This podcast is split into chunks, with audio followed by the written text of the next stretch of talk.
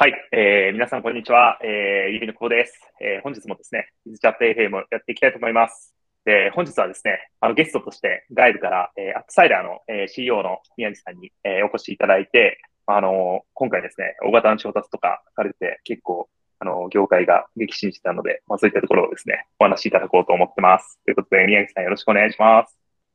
よろしくお願いします。宮城です。はい。ありがとうございます。えー、では、ちょっと最初の方にですね、ちょっと自己紹介的な感じで、えー、簡単にあのご自身のことをお話しいただけますでしょうか。はい。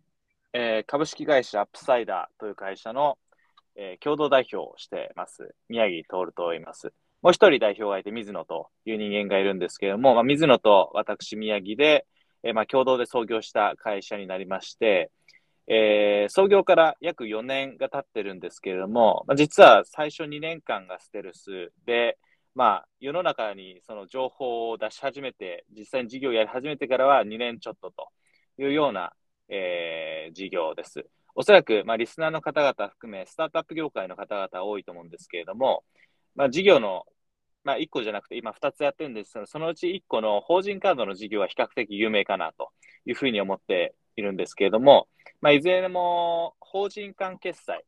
まあ、法人に向けて、いわゆるあのクレジットカードなど、新しい次世代型の決済手段っていうのをご提供して、まあ、挑戦している事業者の方々に少しでも成長とか前進、えー、できるような、えー、お金面でのサポートをしているようなサービスでございます。どうぞ今日はよろしくお願いします。よろしくお願いします。ありがとうございます。なるほど。ステルス2年だったんですね。あ、そうですね。かっこよく言うとステルスなんですけど、あの、うん、現実は違いますね。あの、大変だったっていう。なるほど。そういう。いや、その、その間に、2018年とか19年に、あの、ユビーさんがまだ日本橋あたり、あ、日本橋じゃないや、あの、前のオフィスどこでしたっけ、あそこ。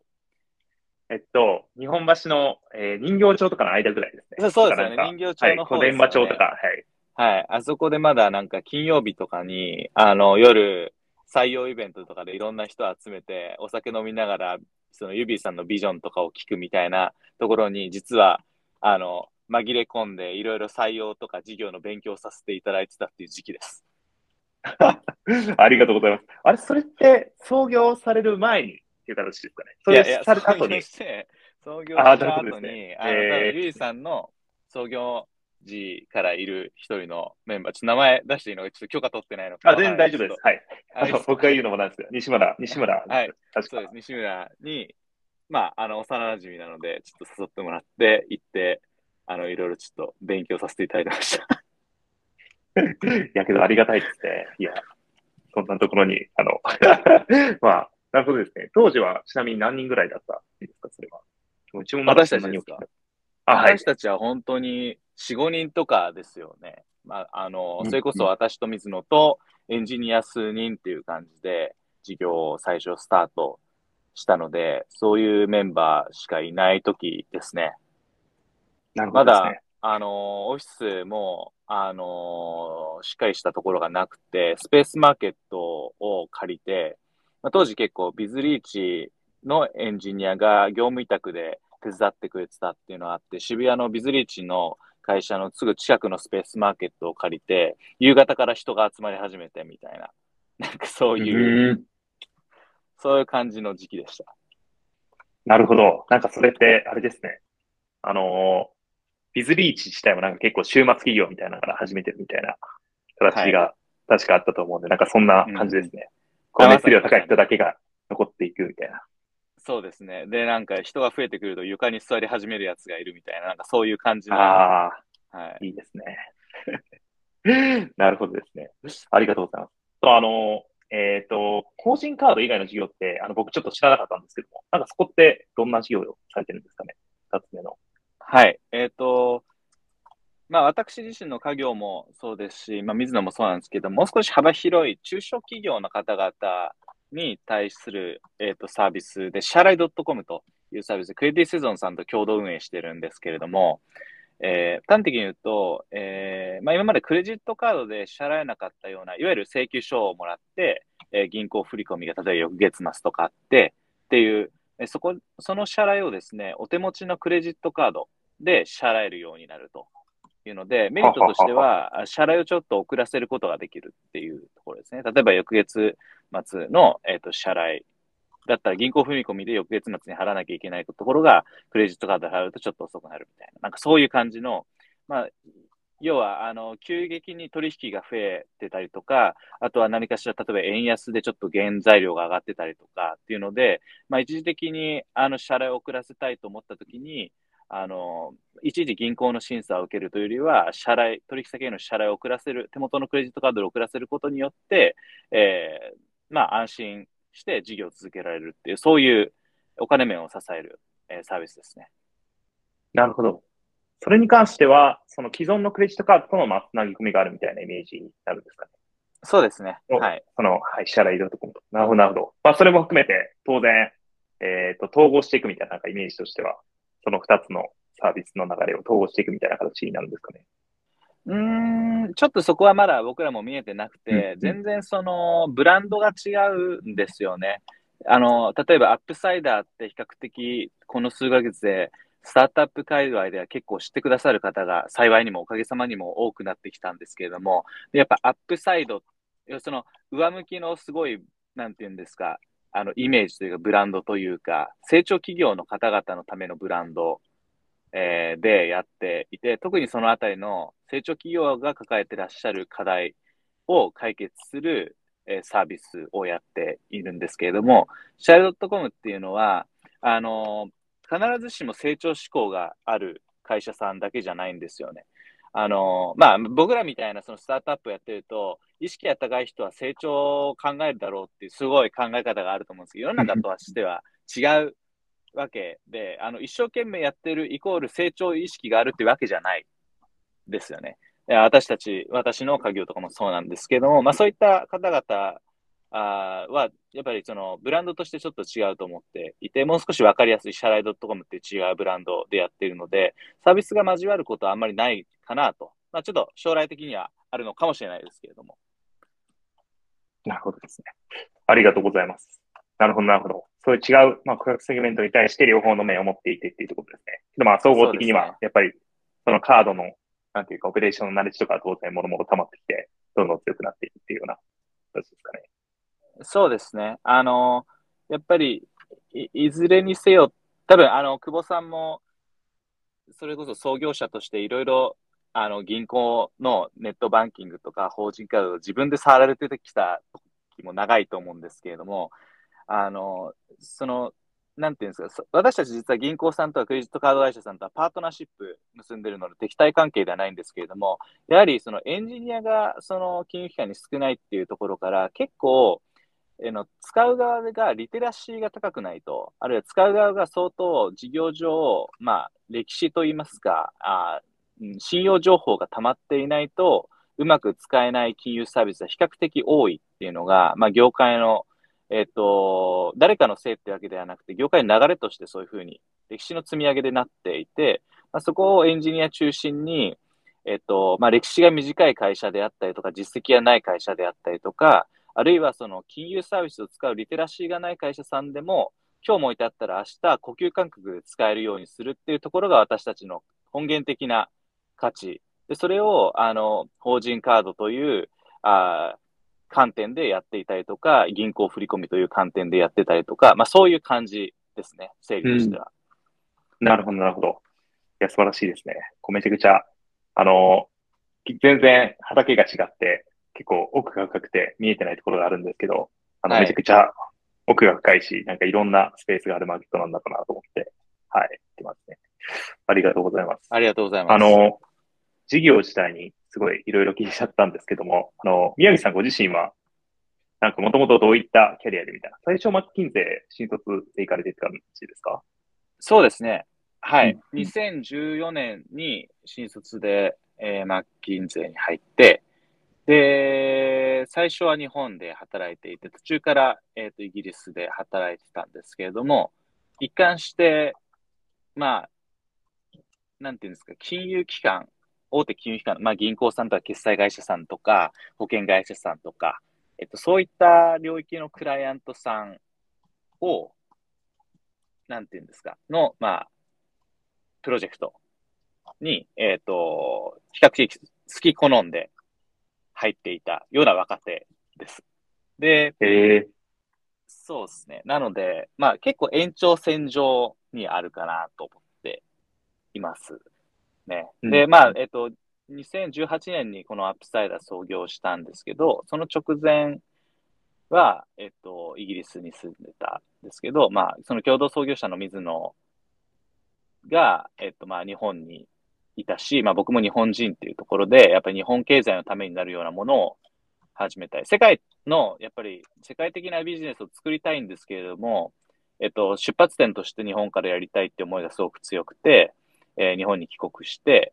立ち上げたっていうのが UPSIDERになります。で、マッキンゼーにいたのは本当に4年とかなので、で、実際この会社創業してもう4年以上なので、自分のキャリア的には、まあ、いろんなそういうメディアに出るときは、マッキンゼー出身みたいに、あの、書いてくださる、やっぱキャッチーだと思うので、そういうことは多いんですけど、自分的にはもう、なんていうんだ、 UPSIDER がメイン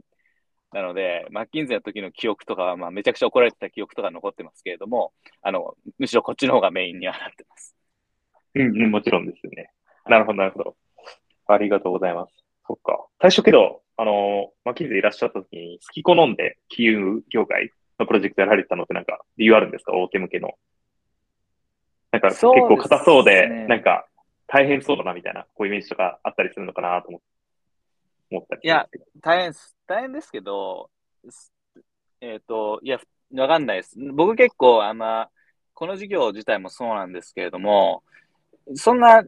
なんていうんですか、論理的に自分がどういう方向に進むべきかみたいなのを考えずに、あの、のらりくらりと、あの、ご縁というか、運とかタイミングに身を任せて生きてるタイプなので、うんまあ、当時も特段考えてなくて思考停止のままなぜかそこに埋もれてたみたいなのがあるんですけれども、まあ、とはいえなんか、あの、多分久保さんも、もうなんか、まあそういうふうになんか判断するときって、ある、あるんじゃないかなと思うんですけど、振り返ると、振り返るといい決断ってあると思ってういるんですよね。で、まあまさに振り返って、そう、当時のことを、まあ思い出すと、多分、一番自分にしっくりきたのは、その、マッキンゼーの日本支社っていう中で、一番、えっと、ちっちゃかったんですよね、当時。あうの、んチームが。ちっちゃくて、かつ、これから絶対に伸びていくだろうと。なんか、あの、そのマッキンゼーの世界的なそのプロジェクト数とか売り上げとかを考えたときに、確か私の記憶では、その金融セクター向けのものが一番大きかったはずなんですね。でも一方で日本支社だけはそこのチームはものすごくちっちゃいっていうんで、なんか、頑張れよ、みたいな感じがあったと思うんですよ、多分。あの、僕の記憶では。だし、あの、もしかしたら間違ってるかもしれない。自分の勘違いかもしれないですけれども、まあ、いずれにせよ、あの、何が良かったかっていうと、あの、あんまりパフォーマンスが高くないような僕でも、いろんな、なんていうんだ、自由を与えてもらえたんですね。やってみたらとか、別に失敗していいじゃんとか、あの、そういう。自由さが比較的あって、すごく、まあ本当に1、2年目の頃から大きな球を任せてもらえたところ、やり方が決まってない。うん。っていう、そういうところが、まあ金融セクターだったので、当然その自分自身がお金のサービスにもともと興味あったっていうのは、まあ正直振り返るとあるんですけど、多分それって長続きした理由であって、そこを選んだ理由ではないかなと。うんなんかそんそんな感じですね。うん、なるほどですね。なるほど、なるほど。いや、確かにそういうのあるなと思って。なんか、めちゃくちゃどうでもいい話なんですけど、あはい。の、僕、あの、指のビジネス始めるのって、こう医療っていうフィールド選んでるんですけど、なんかその、はい。あの、理由がやっぱり成長産業っていうのがあって、あの、うんうんうんうん。で、当時、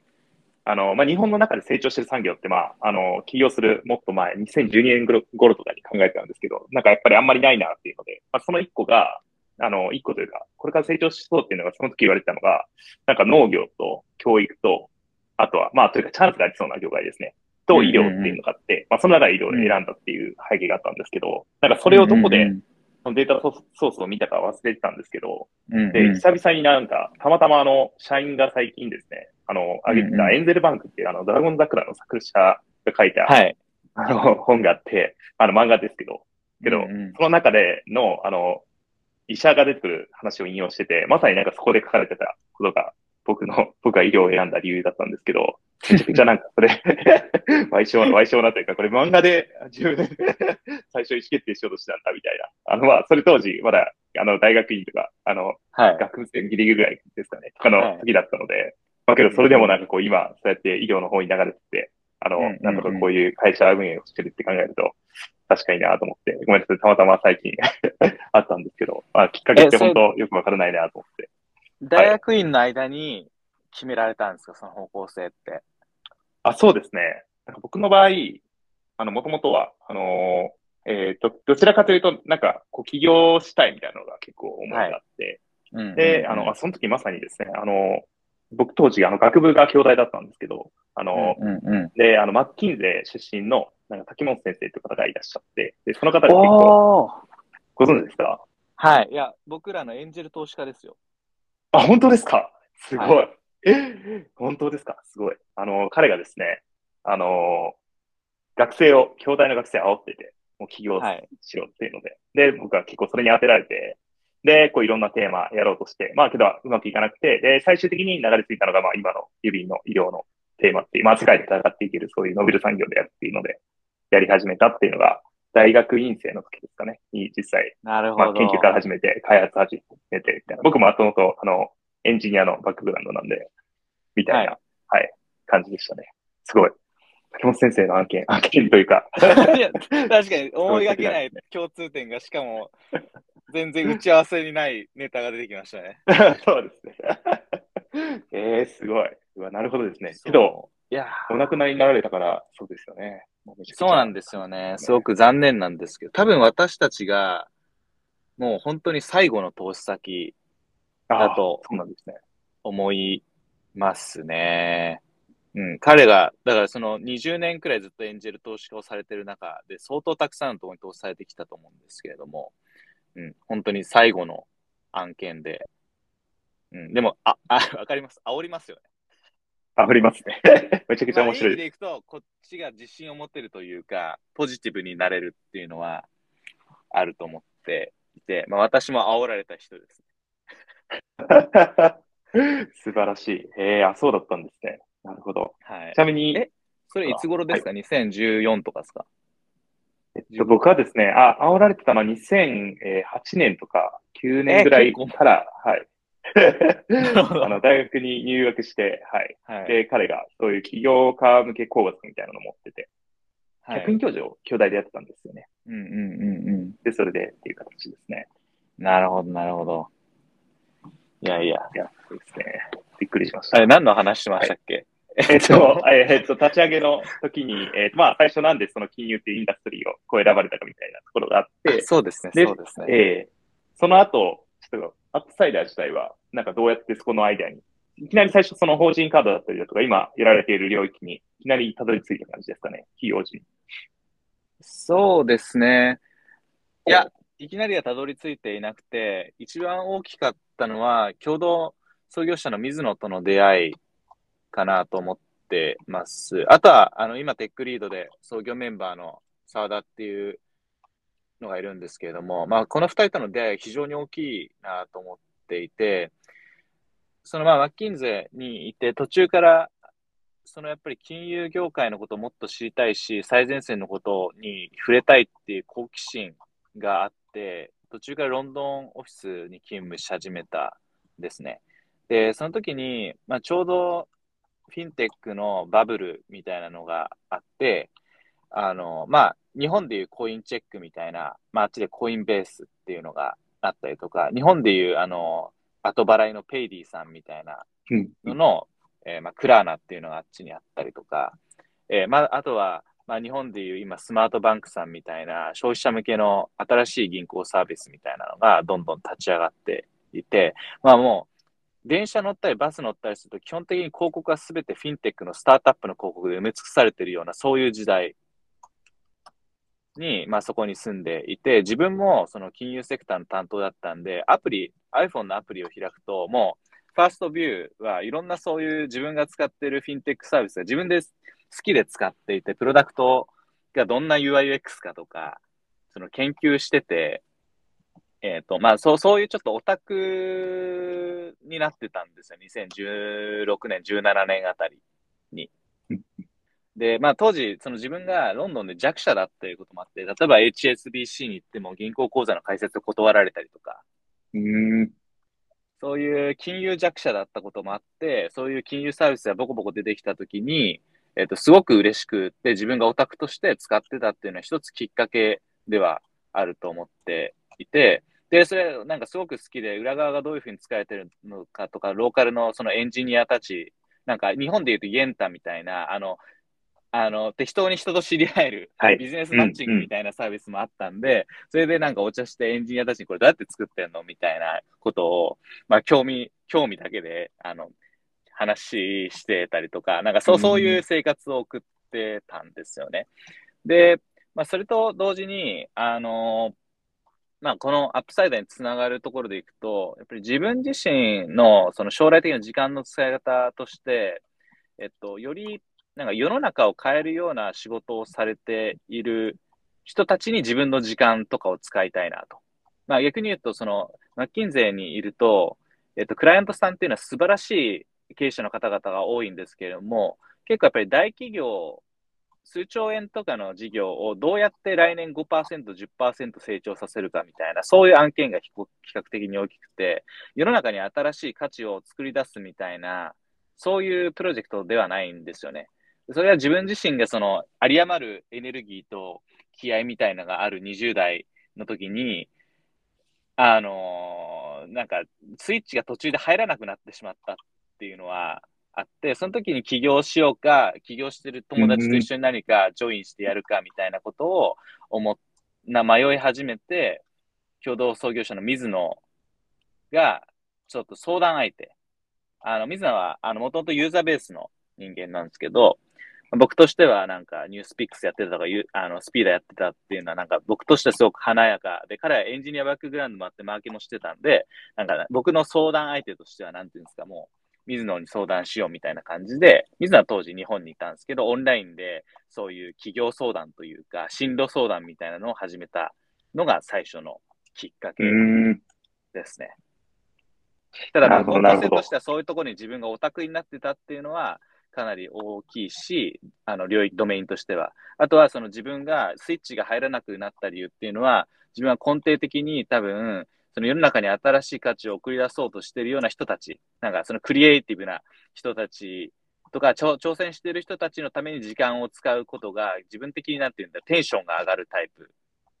なので、そうそう、逆にそうそうじゃない、スイッチが切れ始めてたっていうのがあって、で、その時に相談したのが水野っていうところなので、今私たちミッションとして挑戦者を支える世界的な金融プラットフォームを作るっていうあのミッションでやってるんですけれども、まさにその、こここの今今話したパズルをを合わせるとそういうことになるっていう。うん。なるほどですね。いや、すごい。あの、まさしく教科書通り的ないい形のなんか創業だなと思って、かなり熱量が高い、その共同創業者と一緒に作っていくみたいなところで、じゃあなんかその、うですねあの、アイデアをこう壁打ち、こう二人でされてる時とかに、まあ今の個人カードのアイデアとかが出てきたっていうところですかね。うん、まあ、綺麗に言うとそうなんですけど、まあ、逆逆に僕は実は金融系でスタートアップを本当にするのかは結構ひよっていたし、ん。あの、違うドメインも相当考えてはいました。あの、あんまり、実はこの話全然してないんですけど、うんで、今、ふと思い出したんですね。で、な、なんでかっていうと、知りすぎてたっていうのが大きいと思います。難しさを。うんうん。なるほどですね。業界構造として、あら、なんかあまりにもブラックボックスで、インフラが発達してなかったりとか、その、スタートアップが挑戦するには相当な領域だと いうのがあって、自分がその起業を考え始めたときに、まず最初に実は選択肢から落としたところではあります。ええそうなんですね。でもおかしいですよ。自分の携帯のを見たりとか、自分が日々使う、日々、オタクとして調べてこれどうなってんだろうって思うのは金融系しかなかったのに、でも自分が企業を考えた時に一番最初に選択肢を落としたのはそこだったんです。なるほどですね。なるほど。いや、面白い。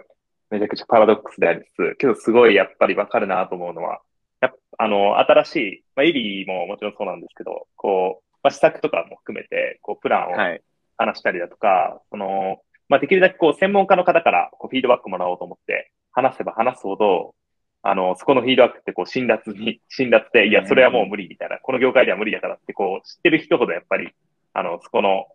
なんていうんですかね、結構リスクっていうのがもう目につくというか分かってしまうみたいな、知らないからこそこうできるみたいなところとかってあるなって思うんですけど、まさになんかそういった観点で、その金融っていうところの、まあ、あの、そうですね、ハードルの方をすごい見てたのかなと思って聞いてました。そうですね。え、ちなみに、久保さんは、その、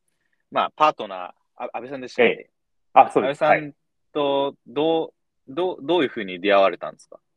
一番最初。、あえっ、とですね。一番最初は、なんとあの、中学生の時のですね、あの、Z 会が、こう、Z 会っていう塾が、あの、あったんですけど、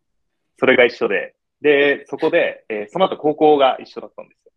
で、あ、そうなね、同じクラスで、ええっていう、もう、なので、もう人生の半分以上彼と、あの、ずっと過ごしているっていう気持ち悪い感じなんですけども。うんうんうん で、まあ、その後、えーっと、僕は、えーっと、学部が兄弟で、彼は東大行ったので、一旦そこで離れ離れにあったんですけど、で、僕はそこの間に結構もう起業ってなってて、で、その後大学院で、僕東大に行って、で、まあ、あの、そこで一緒に一時期、えーっと、ルームシェアとかもしてて、っていうような感じで、で、一緒に作り始めたっていうのうんが、えーまあ、事業的には始まりですね。そうなんですね。なんか、僕、昨日もそうなんですけど、よく聞かれるのが、共同創業で、あと、特に共同創業の中でも共同代表的な、本当にツートップって、結構失敗する可能性が高いけど、どうやってきたのって質問よくされるし、昨日もされたんですけど、そのあたりって、はい。どう、どう、どうされてるんですか？どういうふうにうまくやられてきてるんですか？あ、そうですね。えっ、と、結構、役割、あの、明確にあんまり分けてないですね。今までは特に。まあけど結構やっぱりそれも、その大きくなっていったりだとか、まあ組織としてガバナンスがちゃんとしていかないといけないってなると、やっぱりそこは分けていかないといけないかなと思ってるんですけど、まあただ、なんですかね、結構議論することは多いですね。けど、えー、っていうのはちゃんと、えー、あの、適当にこう意思決定するときは意思決定お互いするんですけど、けどなんかそこも、あのーなんか違うと思ったらちゃんと言うし、で、そこで議論して、で、最終的に、こう、意思決定とかする方法とかも、仮に意見が割れたらどうするみたいな決めてはいるんですけど、けどまうん。あ、それも、今のところ、そのステージにはいかず、なんか議論して、結構、なんか終わることが多いですね。あ、なるほどってなって、だまあ、大体その情報の差分があって、あの、意見って分かれると思うんで、うん。で、今のところなんかそれで、そこまでうまく、えー、回ってないみたいなのはないですかね。で、あとはまあ得意なところが、まあ違うみたいなのもありますね。なんか僕の方が、うん。なんか、なんていうんですかね、新しいもの好きで、どちらかというと、こう、リスクテイクしていくタイプみたいな。うん、でも、一人の安倍の方が、なんかこう、全体的に、こう、すごい、まあロジカル、ロジックがすごい強いので、で、その最適化選ぶみたいな、なんかそういうタイプであるので、なんかそういう場合はとか、もあったりしますかね。なんか、なるほど。そうですね。はい。なんで、すごい、あのーなんでしょう。こうやってるからめっちゃうまくいってるみたいな感じよりは、まあ普通にうまくはいってると思うんですけど、うんうんうん。なんかうんあのーもっと効率いい方法とかはあるかもしれないですね。なるほど。はいああ、確ちなみに宮城さんはななんて答えられてるんですか？あいや、いや、いつも結構、うんってなりますね。正あ直。あ、なるほどですね。わかん、いや、私、まあ、久保さんも多分そうだと思うんですけど、あれ、久保さんって、これっていい一社目ですか、企業？あ、一社目です。はい。あ、一社目ですよね。いや、僕も一社目なんで、その、なんていうんですか、他に試行錯誤してないので、比較ができないじゃないですか。あ、そうですね。はい。まそう、だから、な、なんとも言えないんですよね。で、ただ、私たちの場合は、結構強みが違ううんのはあるかな、というふうに思いますね。うん。で、だから、その、なんか領域によっては絶対にどっちかが圧倒的に強い領域なので、その、意見が割れないっていうか、まあ、僕、友って呼んでるんですけど、のこと。友が、まあ、この類にそう言うんだったら、まあ、そうだよねってなる、そのどっかのラインが、領域のラインがあって、と当然お互いに、あの、ジェネラリストとしては生きてるので、お互いにオーバーラップはするんですけど、カバーリングはし合うんですけど、うんうんでもやっぱりあ明らかに強みがある領域は違うので、そう意見が割れないですね。はい。うん。まあ、あとは、まあ、なんか、まあ、正直言うと、水野の方がいろいろできるんですよ。あのーいろいろ私よりも経験があるので、あらゆる方面で。で、彼も、彼がすごく頭もいい。で、まあ、結構彼の判断に、えっと、うん、基づいて会社を、を、まあ、運営することが多いですかね。うん。うん。まあ、ユーザーベースで結構初期からその成長過程を見てきてるっていうのもあると思っていて、私たちが今まさに直面しているような、あの、事業ステージとかも一回一周やってるっていうところはあると思ってるので、比較的3ヶ月後、半年後に会社としてこういうチャレンジになるよねっていうところが、あ僕には見えてない世界が多分見えていて、それはなんか水野だけじゃなくて、比較的そういうステージを経験してきたスタートアップの出身のメンバーっていうのは何人かいて、あの、先回りしていろいろ課題提起してくれるっていうのがあるので、すいません。話が全然逸れてきましたね。僕と水野の話なんですけど。まあまあ、そんな感じです。はいいや、めちゃくちゃ興味深いですね。いや、まさしく。けど、ユーザーベースさんもそうですよね。共同代表制で。そうそうそう。その文化は持ち込んでますね。多分。うん。はい。あ、けどなんかそういうのはすごい、なるほど、面白いですね。結構やっぱり感じて、結あの、指をまあ全体として、なんか組織によって、なんていうんですかね。まあカルチャーとか結構違ったりするんですけど、組織分けてるみたいなのがちょっと変わってる会社なんですけど、うんまあその中でも、とはいえ結構ボトムアップというか思考みたいなのは強く。会社として強くて、やっぱりその、なんか独裁的にこうなりにくいというか、そのロジッ。クでちゃんと正しい方向を導いていこうみたいなのは会社としてありますね。なんかそれはやっぱりその議論する会社というか、この感覚で決めて、全部こうトップのバリバリ決めていくみたいなよりは、やっぱボトムアップになりやすいっていうのはなんかそういうところなんだろうなと思って、まあそれによって、すごい優秀な人は採用できてるかなっていう、あの、手前ミスですけど、思ってはいますね。あその印象めちゃくちゃあって、僕一個質問があるんですけど、そういう、あのあ、共同代表の件でいくと、なんか、僕ら結構、ゆびさんの、特に、えっと、採用とか人事周りで公開されてるのいろいろあるじゃないですか。で、勉強させていただいていて、まあ、例えばその組織設計が、その事業ドメインごとに分けるよりは、その事業のステージとか、あのーで分けていたりとかされると思うし、あの、特にエンジニア採用とかでいくと、 Kotlin エンジニアの採用はすごく強かったりとか、なんていうんですか、その、単純に世の中としてこういうふうにやったらうまくいくよねっていう定石を持ち込んでるだけじゃなくて、なんかご自身の実験をされてると思うんですよね、常に。ちょっとユニークな。それって、誰がやってるんですか？その誰が仕掛けてるんですか？その実験の仮説っていうのは、社内で。ああ、なるほどですね。あ、けどこれが案外ですね、あの、仕掛け人みたいなのが一人とかじゃないんですよね。で、僕は当然、あの、スタックとかやることもありますし、アラベがやることもありますし、うんあの、そうですね、とか他の全然違うメンバー、まあカルチャーのことやったりするメンバーが仕掛けることもありますし、なんか多分、その、ゼロ、えっと、一個、あの、指ディスカバリーっていう、まあ、あの、はい。指の中の組織の一つの、あのうん、採用要件にゼロベース思考みたいなのもあったりするんですけど、なんかあんまりその、今日、えーっと、まあ論理的には正しそうだけど、なんかこう、うんうん。判例的にはやられてないこととか、なんかそういうのも含めてゼロから、あの、何でも実験しようみたいな、あの、ポリシーがあって、多分それによってかわからないですけど、ちょっとぶっ飛んだこともやってて、で、たまに成功するものがあるみたいな、そんなイメージですね。なるほど。え、ちなみになんか昨日アドベントカレンダー、なんか一発目で、その、文化、バリューズを、これまでってその組織でちょっと一個一個分けて、タイプによって分けてきたけど、その一貫性を持たせる変更をしますみたいなのを出されてたと思うんですけど、例えばそれって、で、あの、その、読みましたけど、その背景に、例えばその、組織の中でもち、なんて言うんだろう、その文化が、を違う文化を持つことによって、ど判断が分かれてしまうことが出てきましたというのが書かれてたと思うんですけど、それって、なんか、例えばこの例でいくと、その課題提起というか、こういう課題があるから絶対、絶対じゃないけど、こういう課題があるから、今までは良かったけど、こうした方がいいんじゃないっていう、その課題って、課題感って、ど、ど、誰、どういうところからく来るんですそれって経営が気づくのか、それともなんか現場が動きづらいっていうふうに、その、言ってくるのかみたいな。あ、そうですね。えっ、ー、と、まず今、指って、えっ、ー、と、200人ぐらい結構人としてはいてですね。はい、で、えっ、と、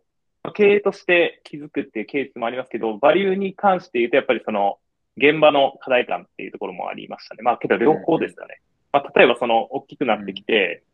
結構難しいのが、まあ、ガバナンスみたいなところと、まあ、どれだけこう、スピード感を持って、こう、事業を進めるかみたいなところで、こう、なんていうんですかね、こうリスクを、まあ、どこまで取るかとかの意思決定っていうのが、結構、まあ、例えばそのコーポレートの部分から見た意思決定と、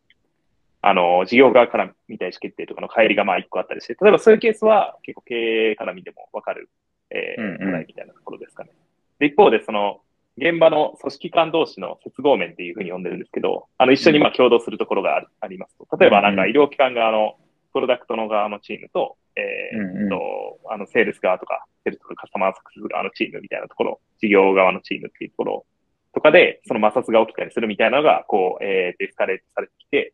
気づくみたいなとか、まあそういったものを含めて、えー、やっぱりそれを、まあ全部をこうエスカレートして意思決定するっていうのもあると思うんですけど、やっぱりそれは違うよねというか、まあここのメンバーがやっぱり何をもってこの会社は、こう何を正解としているかみたいなのが、統一された方がやりやすいなっていうのがあって、えー、あったので、まあここのカルチャーの中で育む、えー、部分っていうのは結構これからも続けていきたいなと思ってまして、それが、まあ一番いいのはやっぱり採用の加速とかもあったりするので、似たような人ばっかりの組織を作ると、めちゃくちゃこう密度の高い組織ができて、採用も結構うまくいくっていうのが分かってるので、まあそれはそれで続けつつ、その接合の部分に関して特に、えー、共通の、えー、行動の意思決定の基準を持とうっていうような背景で作ってます。なるほど、なるほど。え、ちょっと、また今度、ちょっともっと聞かせてください。なんか時間もある もちろんです。ありがとうございます。そういやそうなんですよね。そうなんか自己紹介してる間に、あの、なんか、時間が迫ってきてるので。いや、面白いですね。いや、めちゃくちゃ面白いんですけども。そうですね。これ逆に前編後編とか分けてもいいですか？そういうのダメですかね？あの、あ、いや、も、もちろん、もちろん、もちろんです。大丈夫ですかね、はい、あの、じゃあ、ちょっと、非常に恐縮なんですけど、またちょっと別で日程取らせていただいて、追加で事業資金調達のところお話しいただくみたいな、大丈夫ですかね？もちろん大丈夫です。すいません。あの、めちゃくちゃお忙しいの。申し訳ないです。なんか僕の自己紹介が多分長すぎたんだと思うんですけど。いやいや、あの、めちゃくちゃ逆に盛り上がってしまったんで、あの、ありがとうございます。あちなみにちょっと一個だけですかこれ聞いてる。あ、もちろん大丈夫です。うちの、はいあのー、メンバーも多分聞いてると思いますし、あの、一部多分採用をお誘いしてる方も聞くんじゃないかと思ってて、あの、さっきちょっと中途半端に終わってしまった、はい、その僕が一番難しくて最初に落としたドメイン、選択肢から落としたドメインを今やってる理由っていうのは、はい、えっと、はい、やっぱり、その、そういうところに一番大きな課題が眠っているビジネスとして。で、一番やっぱりやりがいがあるし、かつ自分が難しさの解像度を分かってるっていうこと自体が一番実現性を高める。うん。と思っているので、当然、その外の芝は多く見えますけど、やっぱり自分が解像度がすでに高くなってるっていうのはそこに対して興味があるっていうことですし、あの、そこをやりたくないと思うくらい課題を認識してるっていうことは、そのくらいそこの業界に課題があるわけ。なので、まあ、そういう意味で、あの、まあ、水野ともいろいろ話した結果、あの、二人でやるんだったら、ここだよ、このドメイン、金融のドメインで新しいサービスを立ち上げて、それをまあ挑戦者を支えるっていう目的、ブランブランディングでだし、対象者はそういう人っていうところで始めたのは、まあそういった経緯が、あの、ありました。なんかさっきのところで終わると、なんかじゃ、単純にブレてるやつになって終わっちゃうんで、一応補足、一応補足です。はい。ありがとうございます。まあ、その、そうですよね。けどやっぱり、なんかそういうすごい本当は大きいチャンスがあるけど、まあなかなか、なんというか、いろんな側面が見えすぎると、やっぱり難しいっていうのは、まあさっき言ってたみたいに、えー、ある、あるはあるけど、やっぱりその中で、まあ水野さんの、なんていうんですかね、逆にそういう一緒に共同創業者がいるからこそ、なんかそこの本当の価値っていうのがこう、客観的に見れて、いや、それが一番価値があるよっていうのがわかるみたいなのも、こう、なんか、あの、アメリカの VC とかだったら共同創業者がいないと出資しないっていうところあると思うんですけども、なんかまさにそういう、なんか効果あるんだなと思って、今伺ってて、なんか見えない、また、あの、新たな共同創業者の効果が見えて、面白いなと思いました。そうです。まさに、あの、おっしゃると、そういうケースだと思います、僕らは。うん、なるほど。ちなみになんか他の、えー、っと、インダストリーだとなんか、どこら辺とかを当時は考えられてたんですか？うーん。いや、結構いろいろ、なんだろう。いや、それこそ。あ、もう本当にゼロベースで、はい。ヘルスケアとかも考えましたよ。スポーツとか。うん。だから別に考えたって言っても、今、今振り返ると、ちょっと考えたくらいです。やっぱり一番時間を使って最終的に腰を据えて考えたのは、まさに今やってる事業ですね。で、あの、当時の pitch deck を振り返っても、今、この間とか3年前の pitch deck 振り返ったんですけど、今の事業構想と全く同じことを地道にやってるで、あの、うん。そそれ以降は、あの、浮気せずにやってます。素晴らしいですね。いや、本当に、結構なんかその起業とか考えられてる人とかも、そういったところの悩むというか、あの、結構こう失敗するケースみたいなのがこう見えて踏み出さない人っていっぱいいると思うんですけど、やっぱりそういう方にとってもこう自信になるケースだなみたいな、サイダーぐらいこう大きい事業を作れるんだっていうところが素晴らしいことですね。いや、まだまだちっちゃいです。あの、ちょっとプレスリリースがよく見えすぎてるかもしれないんですけども。いや、もう素晴らしいです。ありがとうございます。じゃあ、一旦、えー、そうですね。ちょっと話が、あの、はい、盛り上がりすぎてしまったので、ちょっとまた次回、はい、あの、撮らせていただこうと思います。はい、また次回、よろしくお願いします。はい、よろしくお願いします。ありがとうございました。